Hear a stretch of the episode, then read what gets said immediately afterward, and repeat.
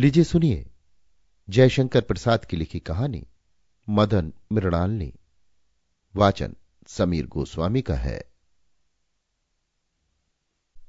विजयादशमी का त्योहार समीप है। बालक लोग नित्य रामलीला होने से आनंद में मग्न है।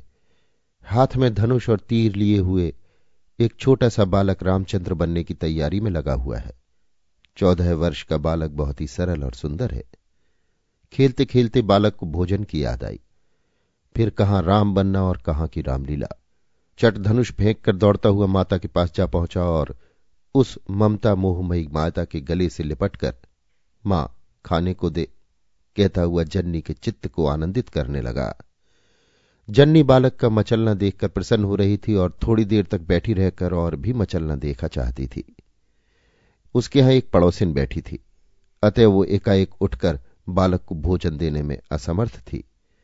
सहज ही असंतुष्ट हो जाने वाली पड़ोस की स्त्रियों का सहज, क्रोधमय स्वभाव किसी से छिपाना होगा। यदि वो तत्काल उठकर चली जाती तो पड़ोसिन क्रुद्ध होती।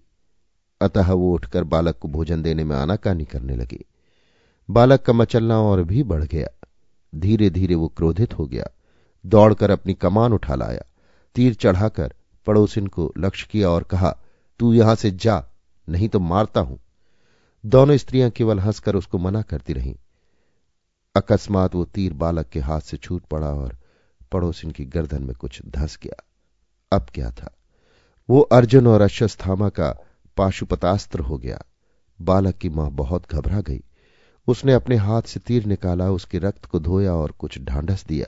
किंतु घायल स्त्री का चिल्लाना कराहना सहज में थमने वाला नहीं था। बालक की माँ विधवा थी। उसका कोई रक्षक न था।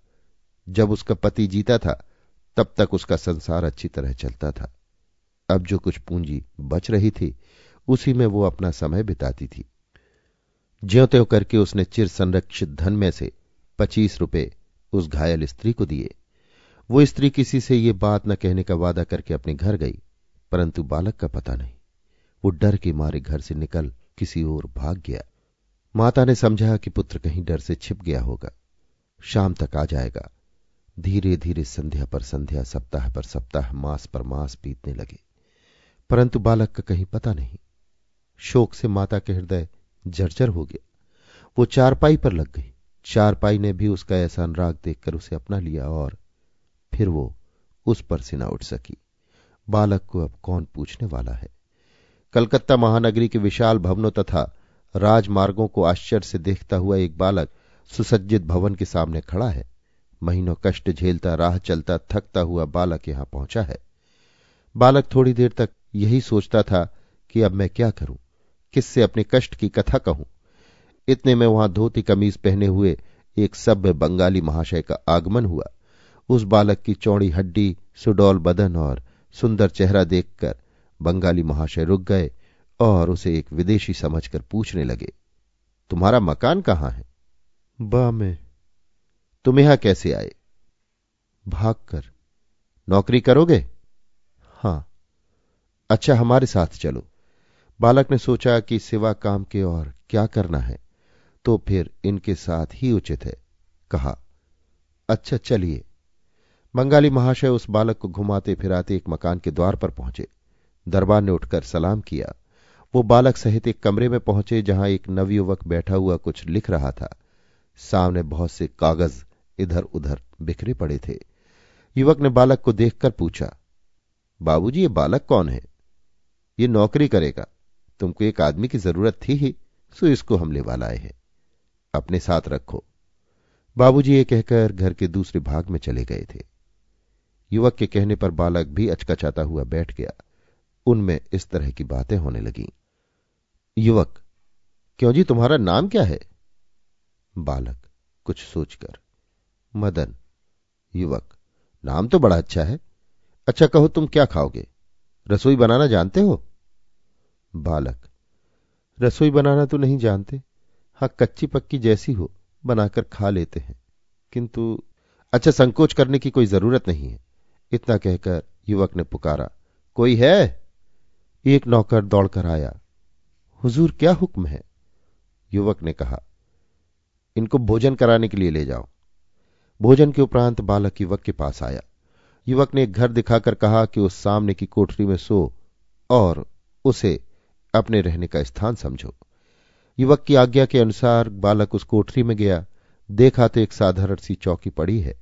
एक घड़े में जल, लोटा और गिलास भी रखा हुआ है। वो चुपचाप चौकी पर लेट गया। लेटने पर उसे बहुत सी बातें याद आने लगीं। एक एक करके उसे भावना के जाल में फंसाने लगी। बाल्यावस्था के साथ ही उसके साथ खेलकूद राम रावण की लड़ाई, फिर उस विजयादशमी के दिन की घटना।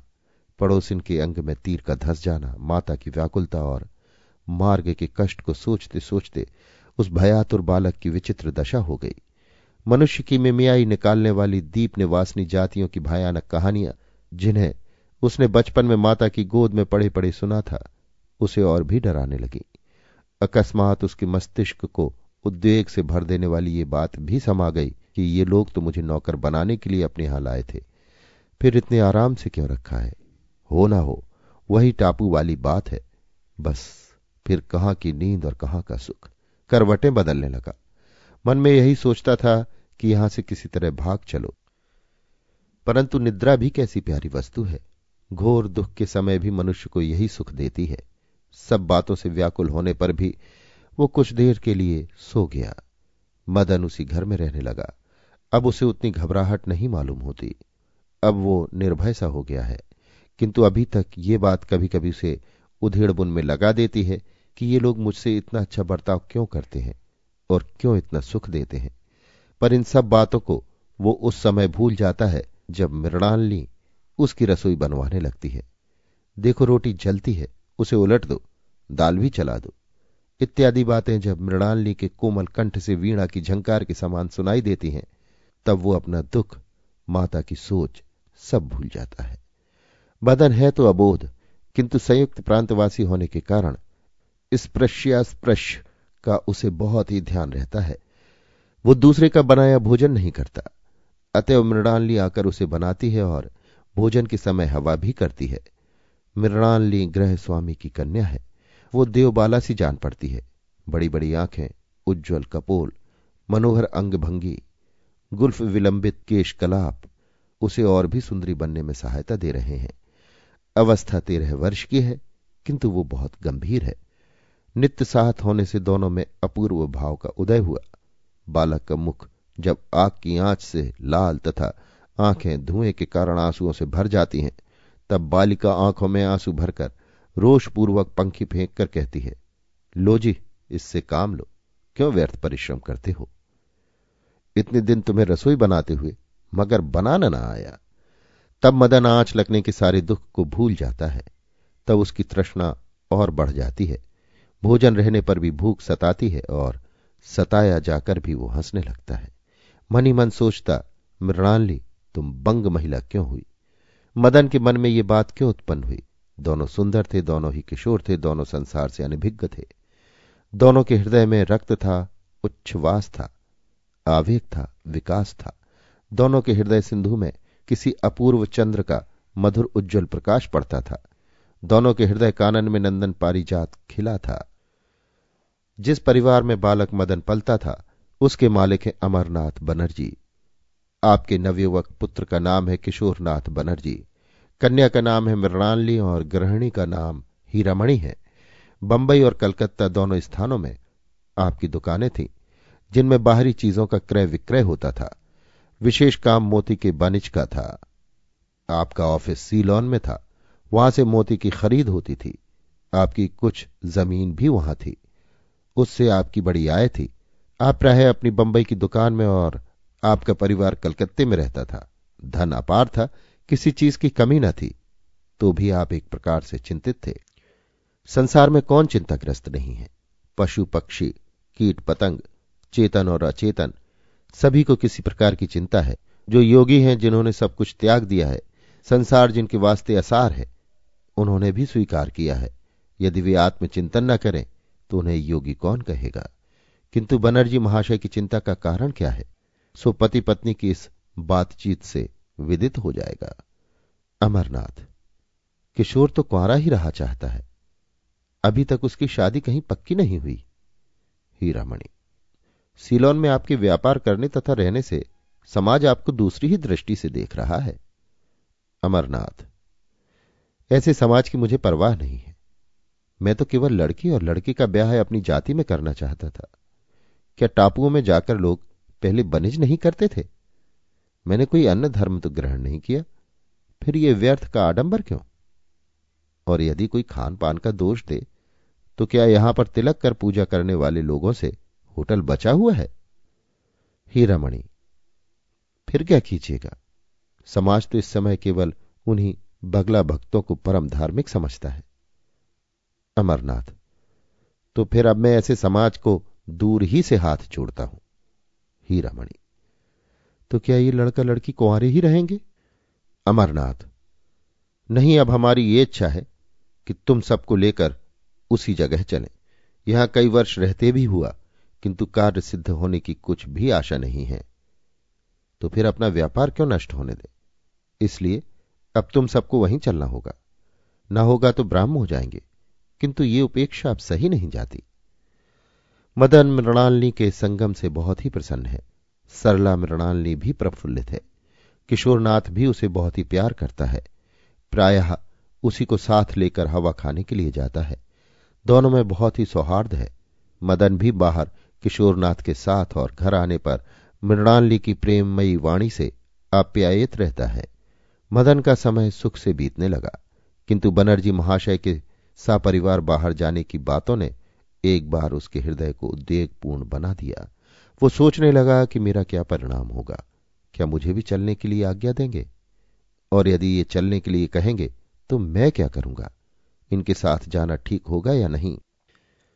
इन सब बातों को वो सोचता ही था कि इतने में किशोरनाथ ने अकस्मात आकर उसे चौंका दिया। उसने खड़े होकर पूछा, कहिए, आप लोग किस सोच विचार में पड़े हुए हैं? कहाँ जाने का विचार है? क्यों? क्या तुम न चलोगे? कहा? जहाँ हम लोग जाए? वही तो पूछता हूँ कि आप लोग कहाँ जाएँगे? सीलोन? तो मुझसे भी आप वहाँ चलने के लिए कहते हैं। इसमें तुम्हारी हानि ही क्या है? यज्ञोपवीत दिखाकर। इसकी ओर भी तो ध्यान कीजिए। तो क्या समुद्र यात्रा तुम नहीं कर सकते? सुना है कि वहाँ जाने से धर्म नष्ट हो जाता है? क्यों? जिस तरह तुम यहाँ भोजन बनाते हो, उसी तरह वहाँ भी बनाना। जहाज़ पर भी चढ़ना होगा? उसमें हर्ज ही क्या है? लोग गंगा सागर और जगन्नाथ जी जाते समय जहाज़ पर नहीं चढ़ते? मदन अब निरुत्तर हुआ, किंतु उत्तर सोचने लगा। इतने ही में उधर से मृणालिनी आती हुई दिखाई पड़ी। मृणालिनी को देखते ही उसके विचार रूपी मोतियों को प्रेम हंस ने चुग लिया और उसे उसकी बुद्धि और भी भ्रमपूर्ण जान पड़ने लगी। मृणालिनी ने पूछा, क्यों मदन? तुम बाबा के साथ न चलोगे? जिस तरह वीणा की झंकार से मस्त होकर मृग स्थिर हो जाता है, अथवा अथवा मनोहर वंशी की तान से झूमने लगता है, वैसे ही मृणालिनी के मधुर स्वर में मुग्ध मदन ने कह दिया, क्यों ना चलूँगा?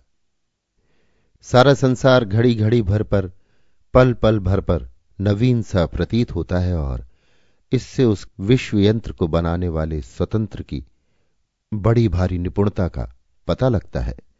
क्योंकि नवीनता की यदि रचना न होती तो मानव समाज को ये संसार और ही तरह का भाषित होता। फिर उसे किसी वस्तु की चाह न होती, इतनी तरह के व्यावहारिक पदार्थों की कुछ भी आवश्यकता न होती। समाज, राज्य और धर्म के विशेष परिवर्तन रूपी पट में इसकी मनोहर मूर्ति और भी सलोनी देख पड़ती है। मनुष्य बहुप्रेमी क्यों हो जाता है? मानवों की प्रवृत्ति क्यों दिन रात बदला करती है? नगर निवासियों को पहाड़ी घाटियाँ सौंदर्यमय प्रतीत होती हैं। विदेश पर्यटन में क्यों मनोरंजन होता है?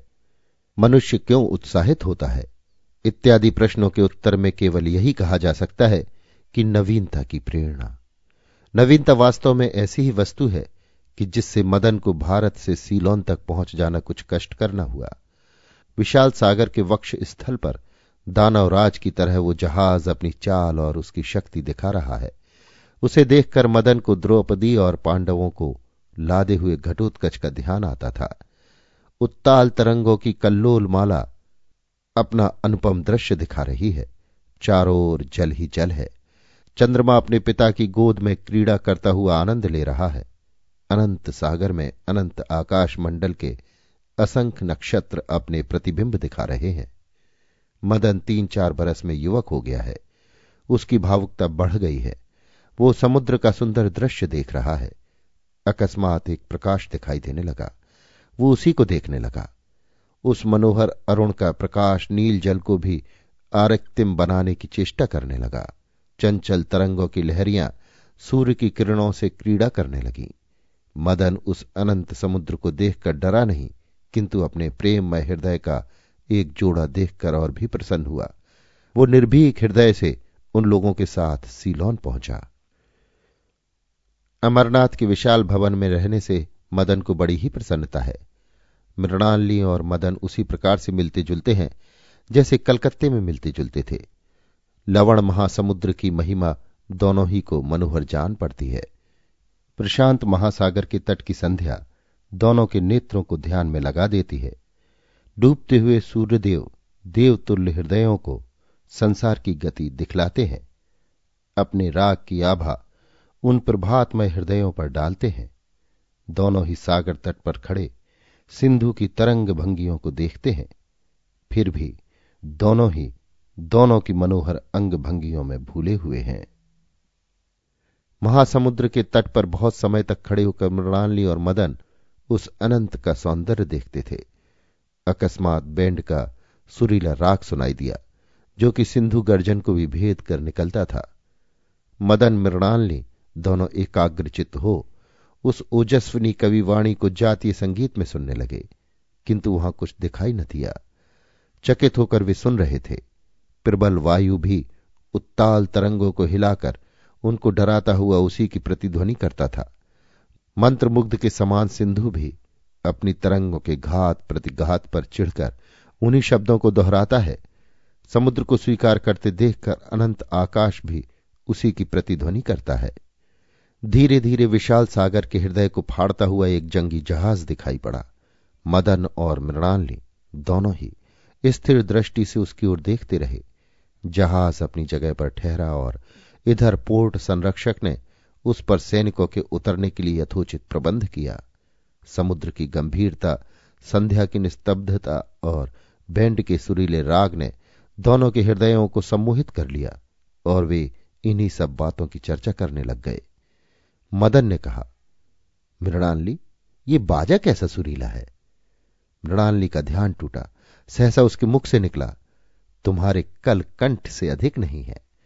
इसी तरह दिन बीतने लगे। मदन को कुछ काम नहीं करना पड़ता था। जब कभी उसका जी चाहता तब वो महासागर के तट पर जाकर प्रकृति की सुषमा को निरखता और उसी में आनंदित होता था।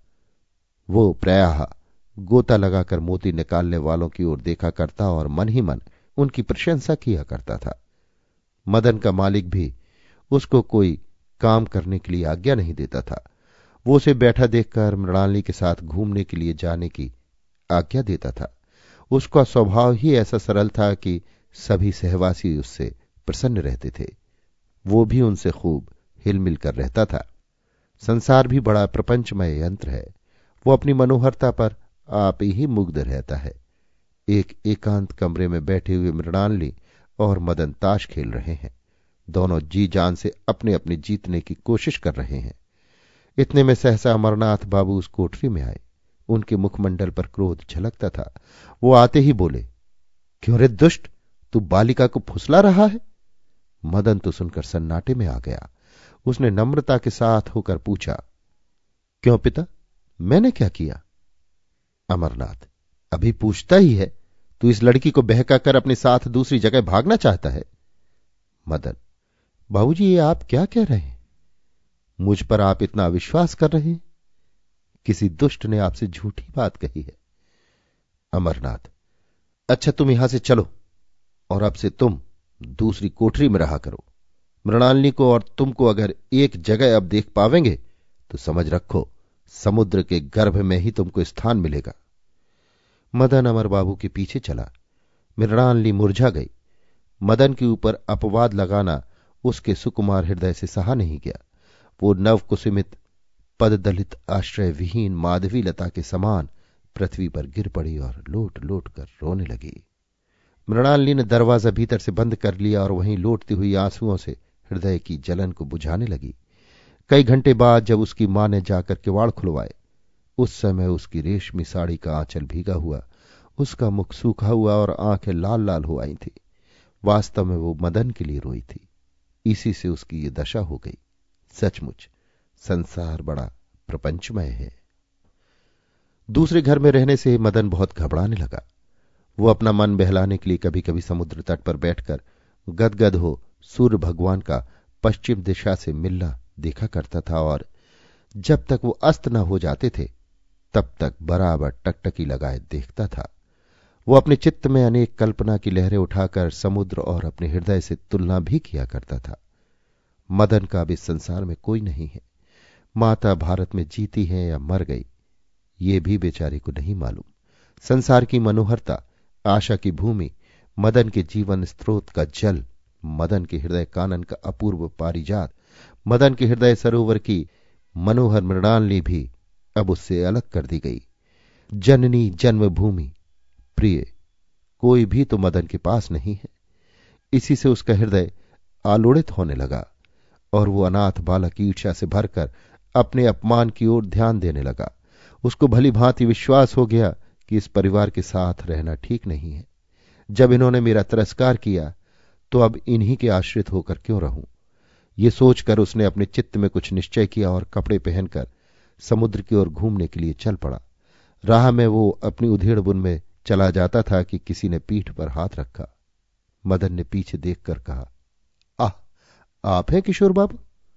किशोरनाथ ने हंसकर कहा, कहाँ बगदादी ऊँट की तरह भागे जाते हो? कहीं तो नहीं, यहीं समुद्र की ओर जा रहा हूँ। समुद्र की ओर क्यों? शरण मांगने के लिए। यह बात मदन ने डबडबाई हुई आँखों से किशोर की ओर देखकर कही। किशोर ने रूमाल से मदन के आँसू पहुँचते पहुँचते कहा, मदन, हम जानते हैं कि उस दिन बाबूजी ने जो तिरस्कार किया था, उससे तुमको बहुत दुख है। मगर सोचो तो इसमें दोष किसका है? यदि तुम उस रोज मृणाली को बहकाने का उद्योग न करते तो बाबूजी तुम पर क्यों अप्रसन्न होते? अब तो मदन से नहीं रहा गया। उसने क्रोध से कहा, कौन दुष्ट उस देवबाला पर झूठा अपवाद लगाता है? और मैंने उसे बहकाया है? इस बात का कौन साक्षी है? किशोर बाबू, आप लोग मालिक हैं, जो चाहे सो कहिए। आपने पालन किया है, इसलिए यदि आप आज्ञा दें तो मदन समुद्र में भी कूद पड़ने के लिए तैयार है, मगर अपवाद और अपमान से बचाए रहिए। कहते कहते मदन का मुख क्रोध से लाल हो आया। आँखों में आँसू भर आए। उसके आकार से उस समय दृढ़ प्रतिज्ञा झलकती थी। किशोर ने कहा, इस बारे में विशेष हम कुछ नहीं जानते। केवल माँ के मुख से सुना था कि जमादार ने बाबूजी से तुम्हारी निंदा की है और इसी से वो तुम पर बिगड़े हैं। मदन ने कहा, आप लोग अपनी बाबूगिरी में भूले रहते हैं और ये बेईमान आपका सब माल खाते हैं। मैंने उस जमादार को मोती निकालने वालों के हाथ मोती बेचते देखा। मैंने पूछा, क्यों तुमने मोती कहाँ पाया? तब उसने गिड़गिड़ाकर पैर पकड़कर मुझसे कहा, बाबूजी से ना कहिएगा। मैंने उसे डांटकर फिर ऐसा काम न करने के लिए कहकर छोड़ दिया। आप लोगों से नहीं कहा। इसी कारण वो ऐसी चाल चलता है, और आप लोगों ने भी बिना सोचे समझे उसकी बात पर विश्वास कर लिया है। यो कहते कहते मदन उठ खड़ा हो गया। किशोर ने उसका हाथ पकड़कर बैठाया और आप भी बैठकर कहने लगा, मदन घबराओ मत। थोड़ी देर बैठकर हमारी बात सुनो। हम उसको दंड देंगे और तुम्हारा अपवाद भी मिटावेंगे। मगर हम एक बात जो कहते हैं, उसे ध्यान देकर सुनो।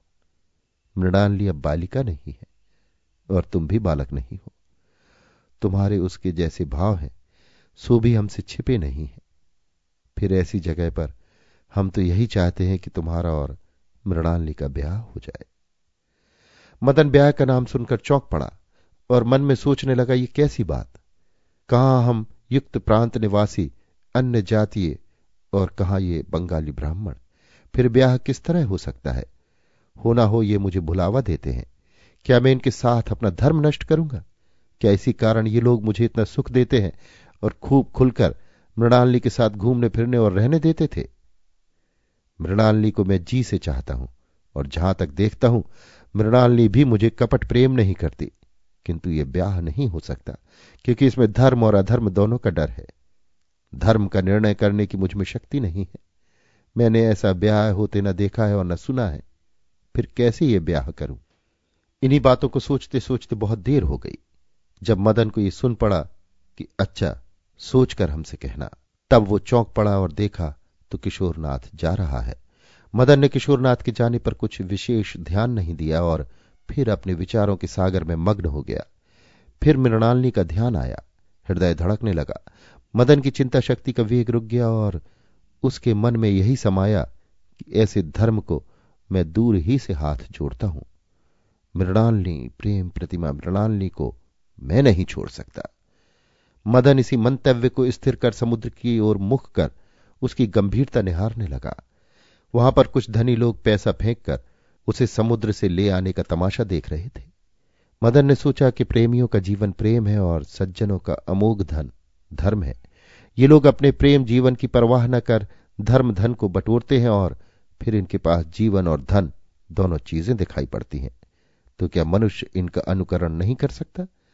अवश्य कर सकता है। प्रेम ऐसी तुच्छ वस्तु नहीं है कि धर्म को हटाकर उस स्थान पर आप बैठे। प्रेम महान है, प्रेम उदार है। प्रेमियों को भी वो उदार और महान बनाता है। प्रेम का मुख्य अर्थ है आत्मत्याग। तो क्या मृणालिनी से ब्याह कर लेना ही प्रेम में गिना जाएगा? नहीं नहीं। वो घोर स्वार्थ है। मृणालिनी को मैं जन्म भर प्रेम से हृदय मंदिर में बिठाकर पूजूँगा। उसकी सरल प्रतिमा को पंख में न लपेटूँगा। परंतु ये लोग जैसा बर्ताव करते हैं, उससे संभव है कि मेरे विचार पलट जाएँ। इसलिए अब इन लोगों से दूर रहना ही उचित है। मदन इन्हीं बातों को सोचता हुआ लौट आया और जो अपना मासिक वेतन जमा किया था वो तथा कुछ कपड़े आदि आवश्यक सामान लेकर वहाँ से चला गया। जाते समय उसने एक पत्र लिखकर वहीं छोड़ दिया।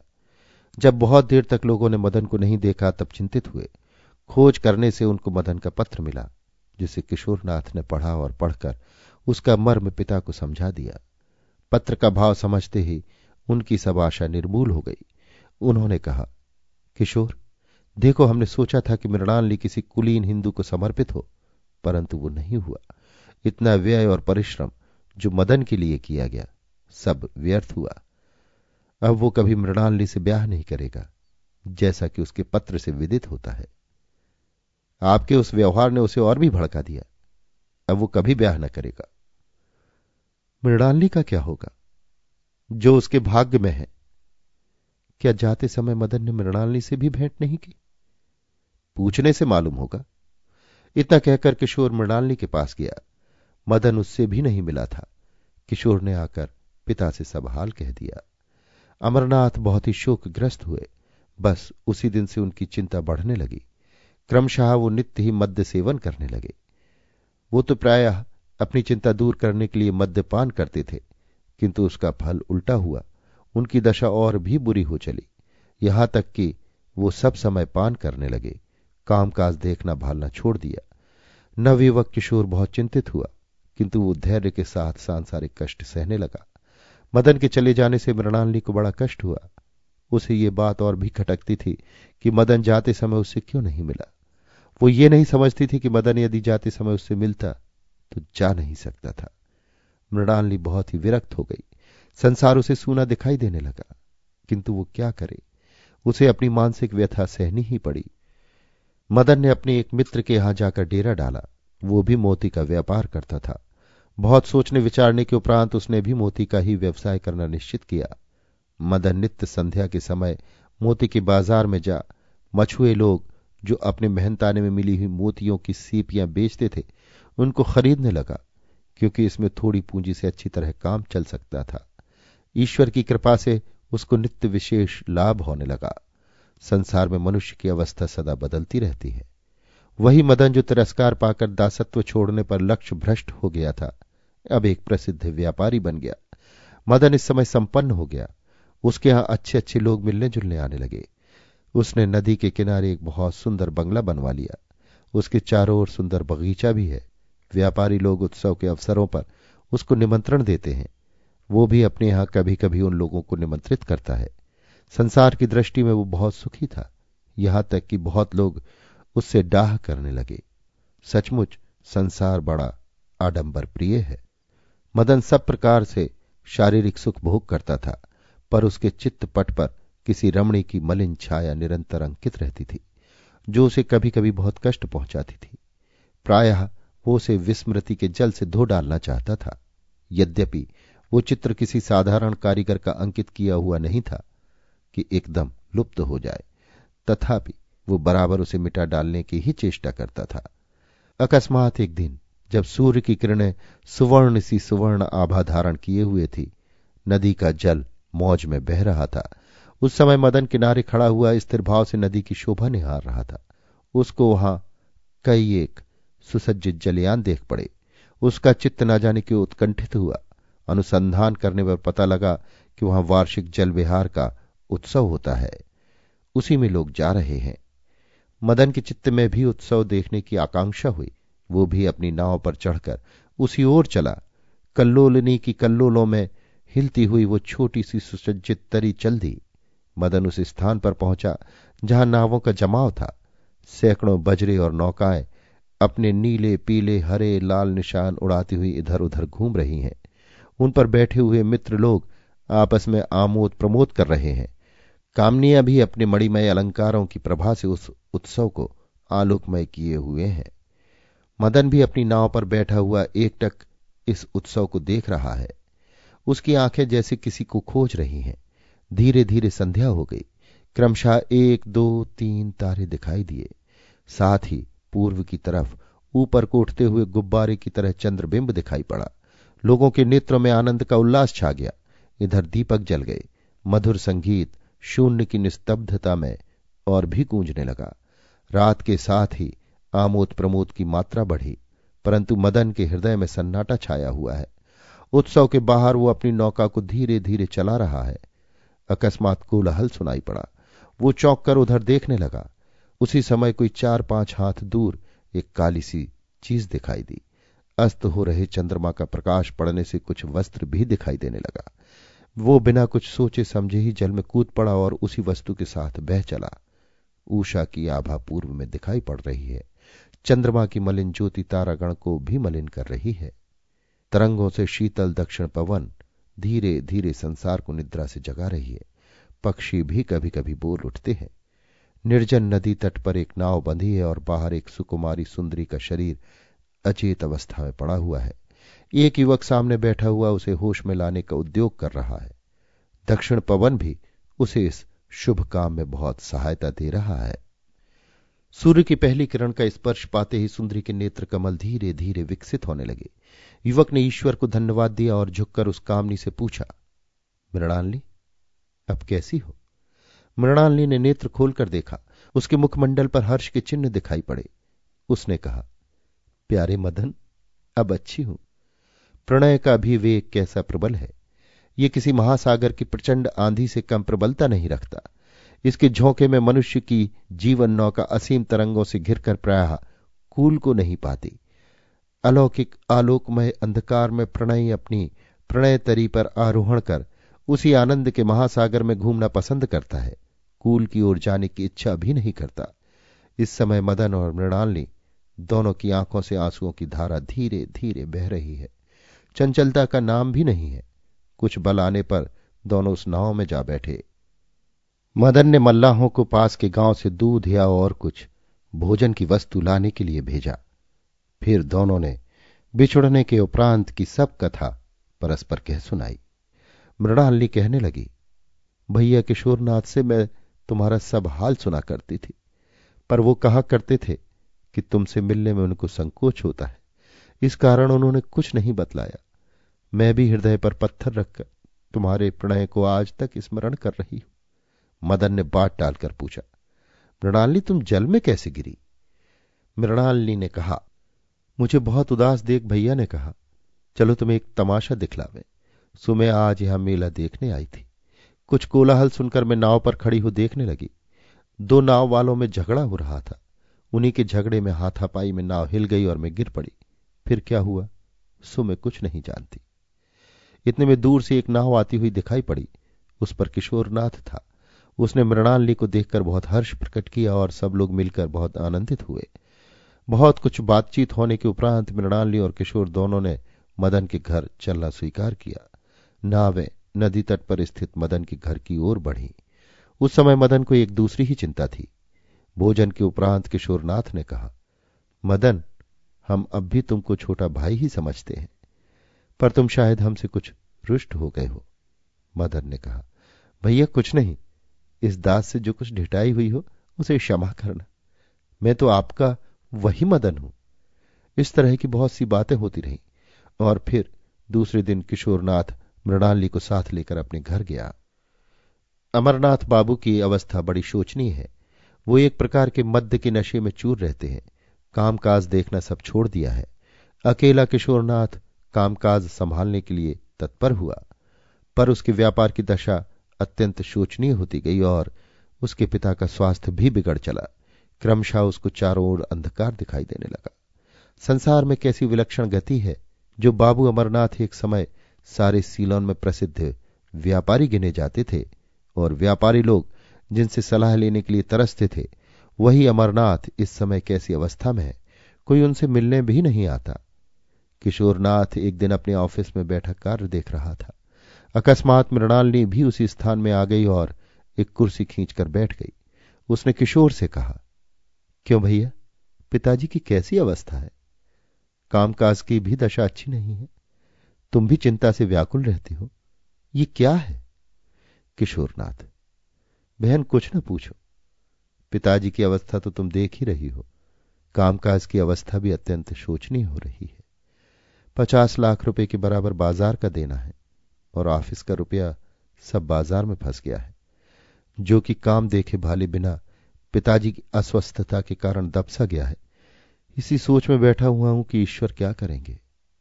मृणालिनी भयातुर हो गई। उसके नेत्रों से आंसुओं की धारा बहने लगी। किशोर उसे समझाने लगा। फिर बोला, केवल एक ईमानदार कर्मचारी अगर कामकाज की देखभाल किया करता तो अवस्था न होती। आज यदि मदन होता तो हम लोगों की यह दशा न होती। मदन का नाम सुनते ही मृणालिनी कुछ विरवण हो गई और उसकी आँखों में आँसू भराए इतने में दरबान ने आकर कहा, सरकार एक रजिस्ट्री चिट्ठी मृणालिनी देवी के नाम से आई है। डाकिया बाहर खड़ा है। किशोर ने कहा, बुला लाओ। किशोर ने वो रजिस्ट्री लेकर खोली। उसमें एक पत्र और एक स्टाम्प का कागज़ था। देखकर किशोर ने मृणालिनी के आगे फेंक दिया। मृणालिनी ने वो पत्र किशोर के हाथ में देकर पढ़ने के लिए कहा। किशोर पढ़ने लगा। मृणालिनी, आज मैं तुमको पत्र लिख रहा हूँ। आशा है कि तुम इसे ध्यान देकर पढ़ोगी। मैं एक अनजाने स्थान का रहने वाला कंगाल के भेष में तुमसे मिला और तुम्हारे परिवार में पालित हुआ। तुम्हारे पिता ने मुझे आश्रय दिया और मैं सुख से तुम्हारा मुख देखकर दिन बिताने लगा। पर देव को वो भी ठीक न, जचा। अच्छा जैसी उसकी इच्छा। पर मैं तुम्हारे परिवार को सदा स्नेह की दृष्टि से देखता हूँ। बाबू अमरनाथ के कहने सुनने का मुझे कुछ ध्यान भी नहीं है। मैं उसे आशीर्वाद समझता हूँ। मेरे चित्त में उसका तनिक भी ध्यान नहीं है। पर केवल पश्चाताप ये है कि मैं उनसे बिना कहे सुने चला आया। अच्छा इसके लिए उनसे क्षमा मांग लेना और भाई किशोरनाथ से भी मेरा यथोचित अभिवादन कह देना। अब कुछ आवश्यक बातें लिखता हूँ, उन्हें ध्यान से पढ़ो। जहाँ तक संभव है, उनके करने में तुम आगा पीछा न करोगी, ये मुझे विश्वास है। मुझे तुम्हारे परिवार की दशा अच्छी तरह विदित है। मैं उसे लिखकर तुम्हारा दुख नहीं बढ़ाना चाहता। सुनो, ये एक बिल है, जिसमें मैंने अपनी सब सीलोन की संपत्ति तुम्हारे नाम लिख दी है। वो तुम्हारी ही है। उसे लेने में तुमको कुछ संकोच न करना चाहिए। वो सब तुम्हारे ही रुपए का लाभ है। जो धन में वेतन में पाता था वही मूल कारण है। अस्तु, ये मूल धन लाभ और ब्याज सहित तुमको लौटा दिया जाता है। इसे अवश्य स्वीकार करना और स्वीकार करो या न करो, अब सेवा तुम्हारे, इसका स्वामी कौन है? क्योंकि मैं भारतवर्ष में जिस रूप में आया था, उसी रूप में लौटा जा रहा हूँ। मैं इस पत्र को लिखकर तब भेजता हूँ जब घर से निकलकर जहाज़ को रवाना हो चुका हूँ। अब तुमसे भेंट भी नहीं हो सकती। यदि तुम आओ भी तो उस समय मैं जहाज़ पर होऊँगा। तुमसे मेरी केवल यही प्रार्थना है कि तुम मुझे भूल जाना। मदन, ये पत्र पढ़ते ही मृणालिनी की और किशोरनाथ की अवस्था दूसरी ही हो गई। मृणालिनी ने कातर स्वर से कहा, भैया, क्या समुद्र तट तक चल सकते हो? किशोरनाथ ने खड़े होकर कहा, अवश्य। बस तुरंत ही एक गाड़ी पर सवार होकर दोनों समुद्र तट की ओर चले। जो ही वे पहुँचे, त्यों ही जहाज़ तट छोड़ चुका था। उस समय व्याकुल होकर मृणालिनी की आँखें किसी को खोज रही थी, किंतु अधिक खोज नहीं करनी पड़ी। किशोर और मृणालिनी दोनों ने देखा कि गेरू रंग का कपड़ा पहने हुए एक व्यक्ति दोनों को हाथ जोड़े हुए जहाज़ पर खड़ा है और जहाज़ शीघ्रता के साथ समुद्र के बीच में चला जा रहा है। मृणाली ने देखा कि बीच में अगाध समुद्र है।